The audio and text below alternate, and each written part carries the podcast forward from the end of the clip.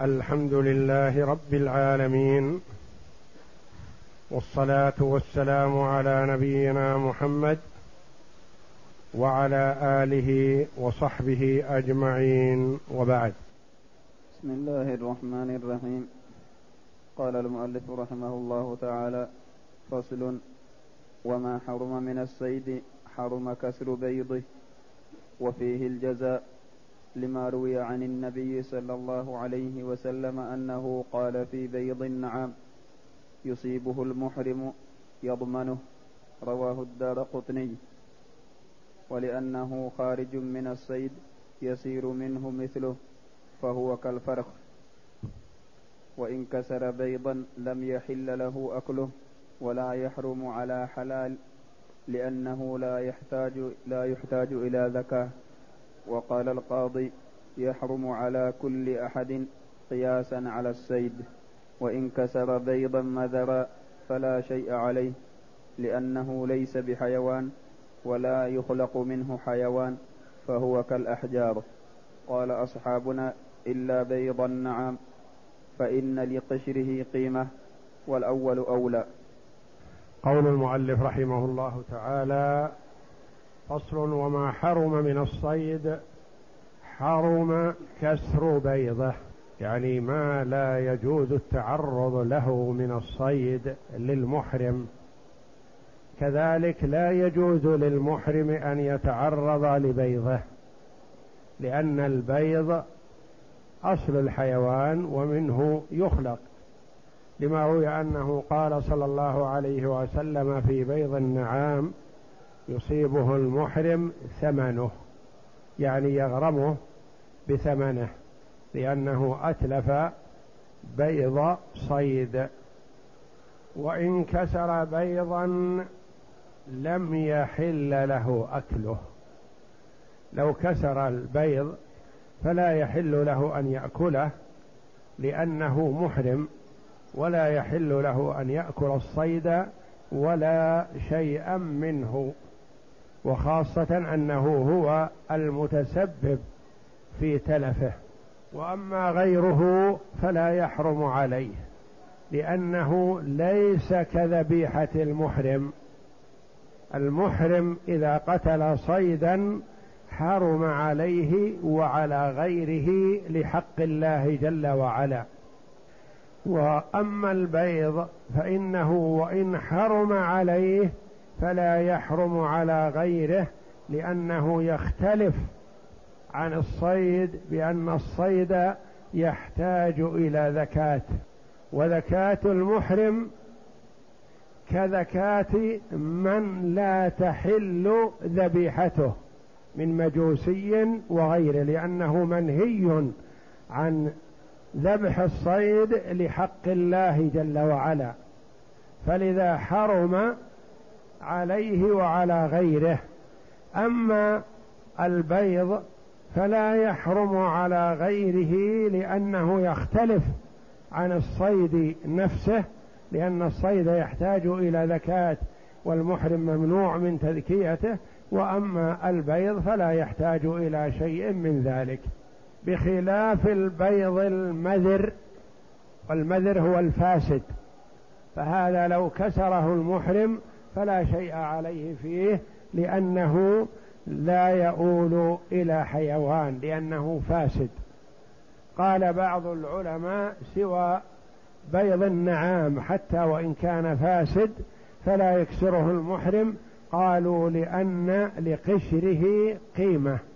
وإن نقل بيض صيد فجعله تحت آخر فحضنه وأفرخ فلا شيء عليه. وكذلك إن كسره فخرج منه فراخ فعاشت وإن لم تعش الفراخ أو لم تحضنه أو ترك مع بيضه شيئا نفر منه الصيد فلم يحضنه ضمنه لأنه أتلفه. وإن نقل بيض صيد من مكان نقل بيض صيد من مكان إلى آخر ففسد. ضمنه. وإن نقله ووضعه تحت صيد آخر فحضنه فلا شيء في هذا. أو كسره فخرج منه فرخ حي.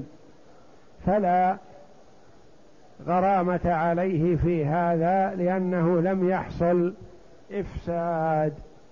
أما إذا نقله إلى مكان آخر ووضعه تحت صيد ولم يقبله الصيد الآخر وفسد لهذا ضمنه لأنه تسبب في تلفه. وإن وكذا لو ترك شيئا من بيضه من أجل هذا. إذا نقل المحرم بيضا وجعله تحت صيد آخر. فنفر الصيد الآخر وترك هذه البيضة التي أحضرها المحرم وترك بيضه هو. ففسدت ضمن الجميع لأنه تسبب في تلفها. وإن باض في طريقه أو على فراشه فنقله فلم يحضنه الصيد حتى تلف ففيه وجهان. وإن باض في طريقه أو باض في فراشه فنقله المحرم عن الطريق أو عن الفراش. ففي ضمانه وجهان. قيل يضمنه لأنه أبعده لصالح نفسه وقيل لا يضمنه لأن الصيد نفسه هو الذي جعله في الطريق أو جعله في الفراش فأصبح كأنه لا قيمة له لأنه لأن المحرم بلي به ولم يتعرضه. أحدهما يضمنه لأنه أتلفه لمصلحته. لمصلحته يعني إبعاده عن طريقه أو إبعاده عن فراشه.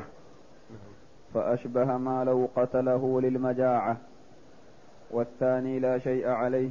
لأنه ألجأه إلى إتلافه. لأن الصيد نفسه هو الذي ألجأه إلى إتلافه بأن جعله في طريق المحرم أو جعله في فراش المحرم. فأشبه ما لو لأنه ألجأه إلى إتلافه. فأشبه ما لو سال عليه صيد فدفعه فقتله. كذلك لو أن المحرم صال عليه صيد. فدفعه فمات الصيد بهذا الدفع. فلا ضمان على المحرم لأنه لأن المحرم دافع عن نفسه.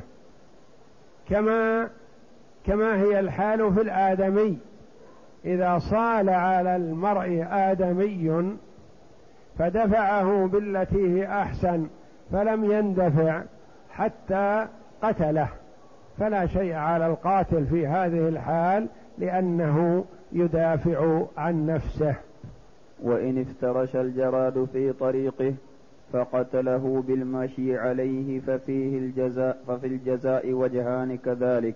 مثل ما سبق إذا كان الجراد في طريق المحرم فوطأه بأقدامه فمات. فهل يضمنه أو لا؟ قيل يضمنه. لأنه أتلفه لصالحه هو ليمشي. وقيل لا يضمنه لأن الجراد هو الذي ألجأ المحرم إلى وطئه لكونه أصبح وجد في طريق المحرم. فصل. وإن احتاج المحرم إلى لبس المخيط أو غط في أو هذا الفصل يبين المؤلف رحمه الله تعالى فيما إذا فعل المحرم محظورا لحاجة. ونعرف أن المحظورات أنواع محظورات الإحرام. منها ما لا يعذر بجهله أو نسيانه. ففيه الفدية سواء تعمد أو كان جاهلا أو كان ناسيا. وفيه ما يعذر بالجهل والنسيان. وفيه ما لو فعله ففيه الفدية ولا إثم. ومنه ما لو فعله ففيه الفدية وعليه الإثم. ويأتي تفصيل هذا. فمثلا إنسان لبس مخيطا جاهلا أو ناسيا فلا فدية ولا إثم. لبس مخيطا متعمدا لا جاهلا ولا ناسيا ولكن للحاجة والضرورة. فعليه الفدية ولا إثم. لبس مخيطا لا جاهلا ولا ناسيا من غير حاجة أو ضرورة. ففيه الإثم وعليه الفدية. وقع في محظور ناسيا أو جاهلا لا يعذر بالجهل أو النسيان. ففيه الفدية ولا إثم ما دام جاهلا أو ناسيا كالجماع مثلا. وإن احتاج المحرم إلى لبس المخيط أو تغطية رأسه أو الطيب لمرض أو شدة حر فعله وعليه الفدية قياسا على الحلق. لأن الحلق ورد في السنة في حديث كعب بن عجرة فيقاس عليه ما شابهه مضطر إلى تغطية رأسه لأن في رأسه أثر يتضرر بملاقاة الشمس. فجعل وقاية فعليه الفدية ولا إثم عليه. أما في حال الجهل والنسيان غطى الرأس جاهلا أو ناسيا فلا فدية ولا إثم. وإن اضطر إلى الصيد فله أكله وعليه جزاؤه لأنه أتلفه لمصلحته فأشبه ما ذكرناه. أتلف صيدا جاهلا أو ناسيا أو أتلفه لمصلحته لأنه جائع ويريد أكله ففيه الفدية حتى مع الجهل أو النسيان. فلا يعذر بالجهل والنسيان في حال الإتلاف. وإن صال عليه صيد فقتله دفعا عن نفسه فلا جزاء فيه لأنه حيوان قتله لدفع شره فلم يضمنه كالآدمي. إذا قتل صيدا قد صال عليه لا لمصلحة القاتل وإنما دفاعا. عن نفسه فليس عليه فدية في هذا الصيد. وقال أبو بكر عليه الجزاء لأنه قتله لمصلحة نفسه. يقول أبو بكر من أصحاب الإمام أحمد رحمهم الله فيه الجزاء حتى لو قتله الصائل لأنه قتله دفاعا عن نفسه ولكن هذا مردود حيث أن الآدمي نفسه الذي له حرمة لو قتله المرء دفاعا عن نفسه فلا فدية ولا يلزمه قصاص ولا دية. فأشبه ما لو قتله لأكله والأول أصح. وإن خلص صيدا من سبع أو شبكة ليرسله فتلف ففيه وجهان. أحدهما يضمنه لأنه تلف بفعله فيضمنه كالمخطئ. والثاني لا يضمنه لأنه تلف بفعل مباح لمصلحته فلم يضمنه كالآدمي يتلف بمداواة وليه. وإن أراد تخليص صيد يعني ما له مصلحة في هذا الفعل إلا الاحتساب. رأى صيد قد هم به سبع. فأراد إنقاذه من السبع أو دخل في شجرة وعجز عن الخروج فأراد أن يخرجه من الشجرة وهكذا فعل فعلا لمصلحة الصيد فمات الصيد بهذا الفعل ففيه وجهان. يضمنه؟ قال لأنه مات بسببه لأنه ربما لو تركه لخلص نفسه. لكن تدخل فكان تدخله سببا لموت هذا الصيد فيضمنه. القول الآخر قال لا يضمنه لأنه ما امتدت يده لمصلحته هو وإنما فعل فعلا لمصلحة الصيد ليريد تخليصه أو إنقاذه أو تسليمه من سبع ونحوه. فتلف بهذا فلا ضمان عليه. لما قال مثل الآدمي يتلف بمداواة أهله له. هل اللي عظملون؟ هم أرادوا الخير له فأعطوه دواء فمات. فلا ضمان حينئذ وهذا أقرب. فصل يكره للمحرم حك شعره بأظفاره كي لا ينقطع. فإن انقطع به شعره لزمته فدية. يكره للمحرم أن يفعل فعلا يكون سببا في تقطيع الشعر كالحك كالحك بالأظافر مثلا.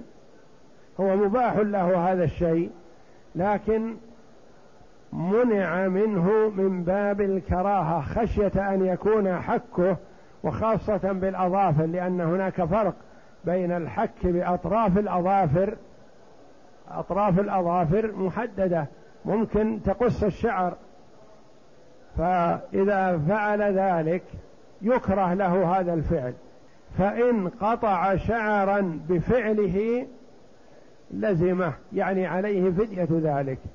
قالوا في الشعرة الواحدة إطعام مسكين وفي الشعرتين إطعام مسكينين وفيما زاد هدي شاة أو إطعام ستة مساكين أو صيام ثلاثة أيام.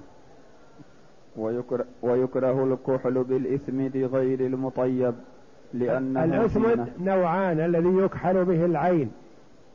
نوع مطيب هذا يمنع منه المحرم مطلقا رجلا كان أو امرأة. أما غير المطيب فيكره للمحرم أن يكتحل به كراهة لا تحريم. كراهة لأنه من باب الزينة والمحرم مأمور بأن يكون في حال شعث ويكره الكحل بالإسمد غير المطيب لأنه زينة والحاج أشعث أغبر. وهو في حق المرأة أشد كراهة لأنها محل الزينة. فهو إذا كره للرجل فهو للمرأة أشد لأن المرأة منهية عن الإظهار بالظهور بمظهر الزينة فتغري بها زوجها. ولا فدية فيه. ولا فدية في في الإثمد غير المطيب. وأما المطيب ففيه الفدية كغيره. لأن وجوبها من الشارع ولم يرد بها ها هنا. يعني الفدية ما قررت اجتهادا وإنما تقرير الفدية وإثباتها من الرسول صلى الله عليه وسلم ولم يرد عن النبي صلى الله عليه وسلم في الفدية في في مس الطيب في الكحل غير المطيب فدية. وأما الطيب فقد ورد فيه. ويكره لبس الخلخال والتزين بالحلي لذلك وهو يكره للمرأة في حال الإحرام أن تلبس أشياء تلفت النظر للزينة مثل ما يوضع في الرجلين من الخلاخيل أو يوضع في اليدين من الأساور والخواتم ونحوها لأنها بهذا تغري بها زوجها وتكون ملفتة للنظر للآخرين. فإذا لبستها المحرمة وجب عليها سترها. وهو مباح لحديث ابن عمر رضي الله عنهما ويكره أن ينظر في المرآة لإصلاح شيء لأنه نوع تزين. ويكره أن يدهن بدهن غير مطيب لذلك. أما الدهن المطيب فيكره الإدهان يحرم يمنع يمنع المحرم من الإدهان به فإن ادهن بدهن مطيب لزمته الفدية لأنه عبارة تطيب أما إذا ادهن بدهن غير مطيب فلا فدية وقيل عليه الفدية والظاهر أنه لا فدية عليه لأنه يباح له أن يأكل من الدهن فإذا أبيح له أكله أبيح له الإدهان به. وعن أحمد رحمه الله في جوازه روايتان إلا أنه يحتمل أن تختص الروايتان بدهن الشعر. بدهن الشعر الروايتان أما دهن الجسد فلا بأس بها إن شاء الله. لأنه يزيل الشعث ويسكن الشعر ويزينه ويباه التدهن في غيره لأن للمحرم أكل الدهن فكان له أن يدهن به. وقد روى ابن عمر رضي الله عنهما أن النبي صلى الله عليه وسلم ادهن بدهن غير مقتت غير مقتت أي غير مطيب. فالادهان بالدهن غير المطيب لا بأس ومثل ذلك مثلا المرهم أو الوازلين أو نحوها من الأدهان التي يدهن بها المحرم نتيجة حرارة أو مشق أو نحو ذلك. ادهن بدهن غير مقتت أي غير مطيب يعني وهو محرم. والأولى أصح. والأولى أصح. إلا أنه من رواية فرقد وهو ضعيف ولا فدية فيه بحال لما ذكرناه. وينبغي أن ينزه إحرامه عن الكذب والشتم والكلام القبيح والمراء. لقول الله تعالى ينزه إحرامه يعني حالة كونه محرم. لأنه في عبادة يحبها الله جل وعلا فيبتعد عن اللغو. عن الشتم عن الغيبة عن النميمة عن قول الزور عن السباب واللعان والممارات والمجادلة بغير حق. وهكذا فيحفظ لسانه حال إحرامه كما أنه مأمور أن يحفظ لسانه دائما وأبدا إلا أنه في حال الإحرام ينبغي أن يعتني بهذا الحفظ أكثر وأكثر. لقول الله تعالى فمن فرض فيهن الحج فلا رفث ولا فسوق ولا جدال في الحج. قال ابن عباس رضي الله عنهما الفسوق المنابزة بالألقاب. يعني سب أخاك المسلم. أو التعرض له بأذى هذا من الفسوق. والرفث ما يتصل بالنساء. والجدال المراد المجادلة والمخاصمة بغير حق. وأما المجادلة لإحقاق حق أو لإظهار سنة أو رأيت مثلا من هو مخالف للسنة فأردت إقناعه فلم يقتنع إلا بالمجادلة والمخاصمة فلا بأس عليك بهذا لأن الله جل وعلا يقول في كتابه العزيز ادع إلى سبيل ربك بالحكمة والموعظة الحسنة وجادلهم بالتي هي أحسن. ولا تجادلوا أهل الكتاب إلا بالتي هي أحسن. فالمجادلة بالحسنى مأمور بها لأنها من الدعوة إلى الله جل وعلا. إنما المنهي عن المجادلة بغير حق أو مجادلة لا يترتب عليها إحقاق حق ولا يترتب عليها خير فتركها أولى.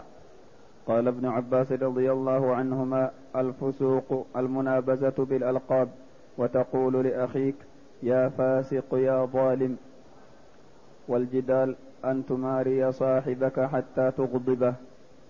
أن تخاصمه أو تجادله حتى تغضبه. نعم. وروى أبو هريرة رضي الله عنه أن النبي صلى الله عليه وسلم قال من حج فلم يرفث ولم, ولم يفسق خرج من ذنوبه كيوم ولدته أمه. متفق عليه. كيوم ولدته أمه وكيوم ولدته أمه. يجوز فيه الجر على أنه مجرور بالكاف كيوم وهذا هو الدارج. ويجوز فيه البناء على الفتح لأنه أضيف إلى جملة مبنية. كيوم ولدته ولد جملة وهو فعل ماضي مبني على الفتح. أضيف إلى مبني فبني مثله. كيوم ولدته أمه. تسمع كثيرا يقرأ من بعض طلبة العلم كيوم ولدته أمه فتظن أنه لحن وليس بلحن بل هذا صحيح. كيوم ولدته أمه ويصح أن يقول أن تقول كيوم ولدته أمه. ويستحب له قلة الكلام إلا فيما ينفع لقول النبي صلى الله عليه وسلم من حسن إسلام المرء تركه ما لا يعنيه. ففي حال الإحرام والتلبس بطاعة الله تعالى والاستشعار بعبادته أولى. يعني ينبغي دائما للمسلم أن يجعل هذا الحديث نصب عينيه من حسن إسلام المرء تركه ما لا يعنيه وخاصة إذا كان محرم. فصل ولا بأس أن يغتسل المحرم بالماء والسدر والسدر والخطمي ولا فدية عليه وعنه عليه الفدية والأول أصح. ولا بأس أن يغتسل المحرم بالماء والسدر والخطمي والصابون والإشنان ونحوها من المضي من المنظفات غير المطيبة. فلا يغتسل بصابون ممسك أو مطيب ولا يغتسل بشامبو مطيب وإنما يغتسل بالصابون العادي أو بالشامبو غير المطيب أو بالإشنان أو بالخطبي أو بالسدر لأن النبي صلى الله عليه وسلم قال للمح... في حق المحرم الذي وقصته رائحة راحلته كفنوه في ثوب غسلوه بماء وسدر. وكفنوه بثوبيه. يعني أن تغسيله بالماء والسدر مأذون به. فكذلك المحرم الحي لو اغتسل بماء وسدر أو بماء وصابون غير مطيب فلا بأس بذلك. لقول النبي صلى الله عليه وسلم في الميت المحرم اغسلوه بماء وسدر. وقال عبد الله بن حنين امترى ابن عباس والمسور بن مخرمة. يعني اختلف الاثنان هل يغتسل المحرم ب وهو محرم يغسل رأسه أو لا؟ فرجع إلى أبي أيوب الأنصاري رضي الله عنه. نعم. امتر ابن عباس والمسور بن مخرمة رضي الله عنهما في غسل المحرم رأسه. فأرسلوني إلى إلى أبي أيوب الأنصاري رضي الله عنه أسأله كيف كان رأيت رسول الله صلى الله عليه وسلم يغسل رأسه وهو محرم؟ قال فصب على رأسه مقبلا ومدبرا وقال هكذا رأيت رسول الله صلى الله عليه وسلم يفعل. متفق عليه. يعني مقبلا ومدبرا بيديه على رأسه هكذا يغسل بهما رأسه بالماء والماء يصب على رأسه صلى الله عليه وسلم. فأبو أيوب يري رسول ابن عباس كيف رأى رسول الله صلى الله عليه وسلم يغسل رأسه وهو محرم؟ فدل هذا على أن المحرم له أن يغسل رأسه ويحرك شعر رأسه بيديه ولا بأس بذلك. ويجوز أن يحتجم ولا يقطع شعرا. الحجامة معذول للمحرم فيها لكن إذا ترتب عليها قطع شعر فعليه فدية ذلك. أما الحجامة فهي جائزة. نعم. لما روى ابن عباس رضي الله عنهما أن رسول الله صلى الله عليه وسلم احتجم وهو محرم متفق عليه. ويجوز أن يفتصد كما يجوز أن يحتجم. كذلك يجوز له أن يفتصد والفصد هو قطع عرق حتى يخرج منه الدم إذا احتاج إلى ذلك. ويتقلد بالسيف عند الضرورة.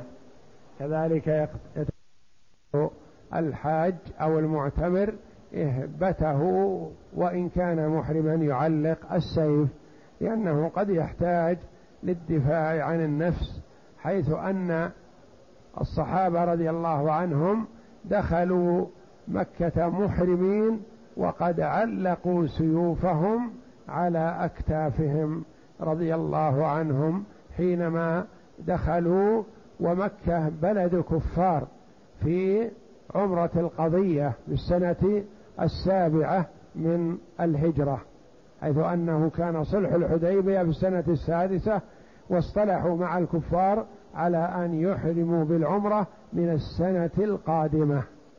لأن أصحاب رسول الله صلى الله عليه وسلم ورضي الله عنهم دخلوا في عمرة القضية متقلدين سيوفهم ولا بأس بالتجارة والتكسب بالصناعة. لقول الله تعالى ليس عليكم جناح أن تبتغوا فضلا من ربكم. كذلك الحاج والمعتمر والمحرم بحج أو عمرة له أن يبيع ويشتري ويتاجر وغير ذلك. يشتري بضاعة للتجارة ويبيع بضاعته وهو محرم فلا يتنافى مع الإحرام لقوله تعالى ليس عليكم جناح أن تبتغوا فضلا من ربكم. نعم. قال ابن عباس رضي الله عنهما كان ذو المجاز وعكاظ متجرا للناس في الجاهلية فلما جاء الإسلام كأنهم كرهوا ذلك حتى نزلت ليس عليكم جناح أن تبتغوا فضلا من ربكم في مواسم الحج. رواه البخاري. أسواق الجاهلية في المجاز وفي المجنة وعكاظ وغيرها كانوا يجتمعون فيها في الجاهلية يتناشدون الأشعار ويتفاخرون ويعرضون ما لديهم من تجارة وبضاعة. فلما كان فرض الحج كره كثير من المسلمين أن يفعل في حجه كما كان في الجاهلية يفعلون في أسواقهم. فرأوا أن التجارة غير مناسبة للحاج والمعتمر. حتى أنزل الله جل وعلا هذه الآية الكريمة ليس عليكم جناح أن تبتغوا فضلا من ربكم. فصل ومن جامع أفسد حجه وعليه بدنه سواء كان عالما أو جاهلا عامدا أو ناسيا لأنه في معنى يتعلق به قضاء الحج. فاستوى عمده وسهوه كالفوات. ومن جامع في أثناء إحرامه في حج كان أو عمرة العمرة قبل أن يتحلل منها بالطواف والسعي والتقصير أو بالحج قبل التحلل الأول فسد نسكه. في الحج فسد حجه. ويجب عليه المضي فيه وعليه بدنه ويجب عليه قضاؤه من قابل. إذا جامع قبل التحلل الأول كان يكون جامع قبل أن يرمي جمرة العقبة وقبل أن يطوف بالبيت وقبل أن يحلق أو يقصر. يفسد الحج ويلزمه المضي فيه أي إتمامه وعليه بدنه وعليه القضاء من قابل. وإن جامع قبل طواف العمرة فسدت عمرته وعليه قضاؤها عليه الاستمرار فيها وعليه قضاؤها وعليه شاة وفي الحج عليه بدنه. وإذا كان الجماع في الحج بعد التحلل الأول فلا يفسد الحج وعليه شاة قبل التحلل الأخير بعد التحلل الأول وقبل أن يتحلل كاملا. وإذا كان الجماع في العمرة قبل الحلق أو التقصير فالعمرة صحيحة وعليه شاة ولا يعذر في هذه الأفعال لا بالجهل ولا بالنسيان. وإن حلق أو قلم ناسيا أو جاهلا فعليه الفدية لأنه إتلاف فاستوى عمده وسهوه كإتلاف مال الآدمي. ويتخرج ألا فدية عليه قياسا على اللبس. إن حلق أو قلم أظافره فلا يخلو إن كان عامدا عالما فهذا فيه الفدية كما تقدم وإن كان لحاجة فهو معذور فلا إثم وإن كان لغير حاجة فهو آثم وعليه الفدية. أما إذا كان جاهلا أو ناسيا ففيه قولان أحدهما أنه عليه الفدية لأنه إتلاف. والإتلاف يستوي فيه العمد والجهل والنسيان كإتلاف مال الآدمي. الرواية الثانية أنه لا فدية في هذا لأن هذا المتلف لا قيمة له وهذا أقرب ما يكون إلى لبس المخيط أو تغطية الرأس أو مس الطيب وهذه لا فدية في تناولها جهلا أو نسيانا. وإن قتل الصيد مخطئا فعليه جزاؤه. وهو قول مالك والشافعي وأصحاب الرأي رحمهم الله لأنه ضمان مال فأشبه ضمان مال الآدمي. وعنه لا جزاء عليه لقول الله تعالى ومن قتله منكم متعمدا فجزاء مثل ما قتل من النعم أما قتل الصيد فإن كان عامدا فهذا لا إشكال فيه أنه يجب عليه جزاؤه بحسب حال الصيد المقتول إن كان له مثلي بمثلية وإن لم يكن له مثلي وممكن أن يحكم به ذوى عدل اثنان من المسلمين حكم فيه وإلا ففيه قيمته. وأما إذا كان جاهلا أو ناسيا ففيه قولان. أحدهما يلزمه لأنه يستوي في هذا العمد والجهل والنسيان لأنه إتلاف. القول الثاني أنه لا فدية فيه وهو منطوق الآية الكريمة فمن قتله منكم متعمدا فجزاء مثل ما قتل من النعم. دل مفهومها على أن قتل الصيد غير متعمد لا فدية فيه. ووجوب الفدية هو الأقرب والله أعلم نظرا لحكم الصحابة رضي الله عنهم ولم يستفهموا ممن قتل هل أنت مخطئ أو جاهل أو ناسي أو متعمد. مفهومه أنه لا شيء في الخطأ. وإن تطيب أو لبس ناسيا أو جاهلا فلا فدية عليه. لما روى يعلى بن أمية رضي الله عنه أن رجلا أتى إلى النبي صلى الله عليه وسلم وعليه جبة وعليه أثر خلوق. فقال يا رسول الله كيف تأمرني أن أصنع في عمرتي؟ قال اخلع عنك هذه الجبة واغسل عنك أثر الخلوق. واصنع في عمرتك كما تصنع في حجك. متفق عليه. دل هذا على أن النبي صلى الله عليه وسلم لم يأمره بفدية لأنه لبس جبة وهو محرم. فأمره النبي بخلعها ولم يوجب عليه الفدية لجهله. وكذلك كان متطيبا في ملابسه فقال اغسل عنك الطيب. فعذره النبي صلى الله عليه وسلم بجهله وأمره أن يصنع في عمرته كما يصنع في حجه يعني من الطواف بالبيت والسعي بين الصفا والمروة.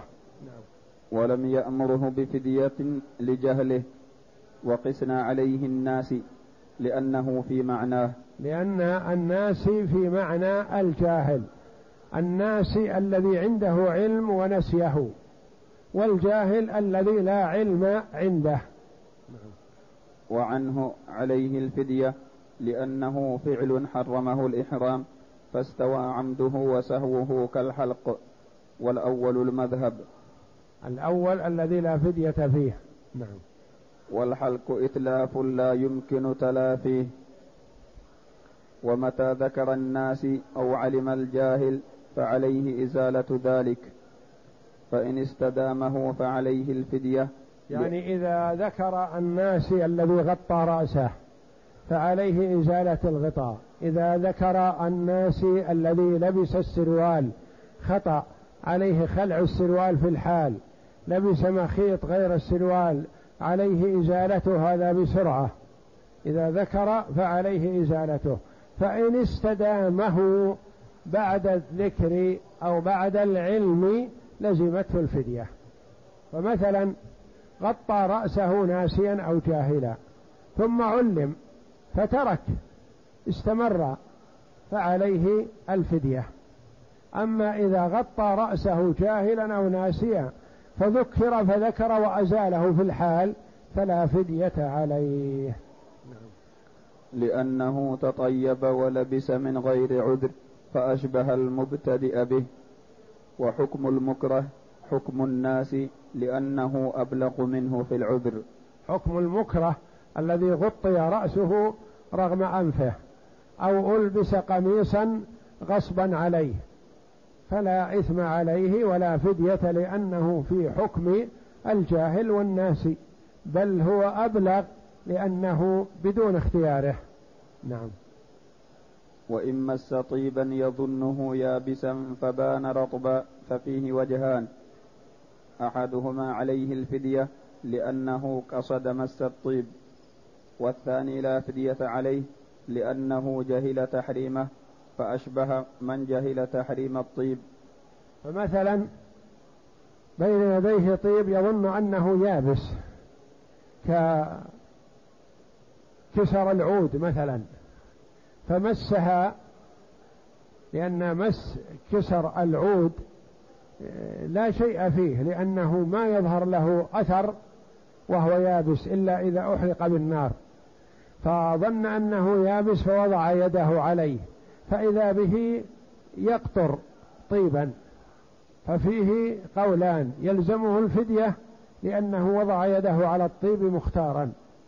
والثاني لا فدية فيه لأنه يظن أنه يابس فجاء على خلاف ما ظن فهو لم يتعمد مس الطيب فإنما تعمد مس هذه الأعواد فإذا بها طيب.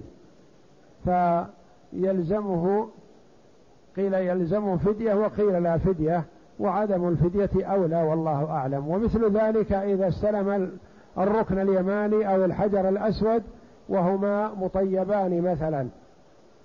فلا فدية حينئذ لأنه ما قصد الطيب وإنما قصد الاستلام. ومن طيب أو حلق طيب ومن طيب أو حلق رأسه بإذنه فالفدية عليه لأن ذلك ينسب إليه. وإن ومن طيب أو حلق رأسه بإذنه. مثلا الرجل مر بطيب. فعرضه على المحرم. لا يدري هل هو يتحلل أو ما تحلل فالمحرم استقبله استقبل الطيب. فهو إن كان غير جاهل ولا ناسي فعليه الفدية وليس على من طيبه شيء لأنه استأذنه في هذا.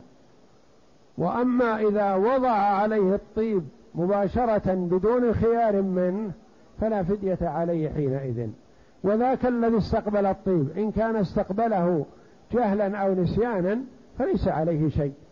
وإن كان استقبله متعمدا عالما لا جاهل ولا ناسي فالفدية عليه هو وليس على من طيبه شيء. وإن حلق رأسه مكرها أو نائما فالفدية على الحالق لأنه أمانة عنده. فالفدية على من أتلفه بغير إذنه كالوديعة. إذا حلق رأس المحرم بدون خياره إكراه أو في حالة نوم. فالفدية على من؟ على الحالق لأنه هو الذي تعرض له والمحرم ما أذن بهذا. والمحرم أصبح حال نومه بمثابة الأمانة بيد هذا. وكذلك إذا كان مغصوبا فهو أمانة بيد الغاصب. فالغاصب إذا أتلف لزمه الضمان. فكذلك إذا حلق رأس المحرم فالفدية على الحالق وليس على المحرم شيء. وإن حلق وهو ساكت لم ينكر فالفدية عليه. إن حلق وهو ساكت ما أمر وما نهى وسكت. فالحالق ليس عليه شيء وإنما الفدية على المحرم لأنه أقر الحالق على فعله. كما لو أتلف الوديعة وهو يقدر على حفظها فلم يفعل. رجل عنده وديعة فتسلط شخص على تلف هذه الوديعة والمودعة عنده يقدر على المنع لكن قال دعه بذمته هو المطالب. نقول لا أنت المطالب لأنك أنت مؤتمن عليها فأنت الذي فرطت جعلت هذا يتلف هذه الأمانة. فالأمانة بيد المودع فإذا أتلفها غيره غصبا عليه فالضمان على المتلف. وإذا أتلفها شخص والمودع ساكت كأنه راض بهذا فالضمان على المؤتمن لأنه فرط في تركها لهذا يتلفها. نعم. وإن كشط من جلده قطعة عليها شعر أو قطع أصبعا عليها ظفر فلا فدية عليه. لأنه زال تبعا لغيره فلم يضمنه كما لو قطع أشفار عيني إنسان فإنه لا يضمن أهدابها. وإن كشط من جلده قطعة عليها شعر يعني إن زلغ قطعة من جلده أو قطعت أصبع من جلده. يقطع لحما فقطع أصبعه وعلى الأصبع الظفر وهو محرم. فلا فدية عليه لأنه ما قصد الشعر وما قصد إزالة الظفر وإنما زال هذا الجلد أو هذه الأصبع بدون اختياره فلا فدية عليه في هذا. بمثابة ما لو أزيلت أهداب عينه ولا يرى هذا أزيلت وعليها شعر فهل يلزمه فدية؟ لا يلزمه فدية للشعر الذي أزيل. والله أعلم. وصلى الله وسلم وبارك على عبده ورسول نبينا محمد وعلى آله وصحبه أجمعين.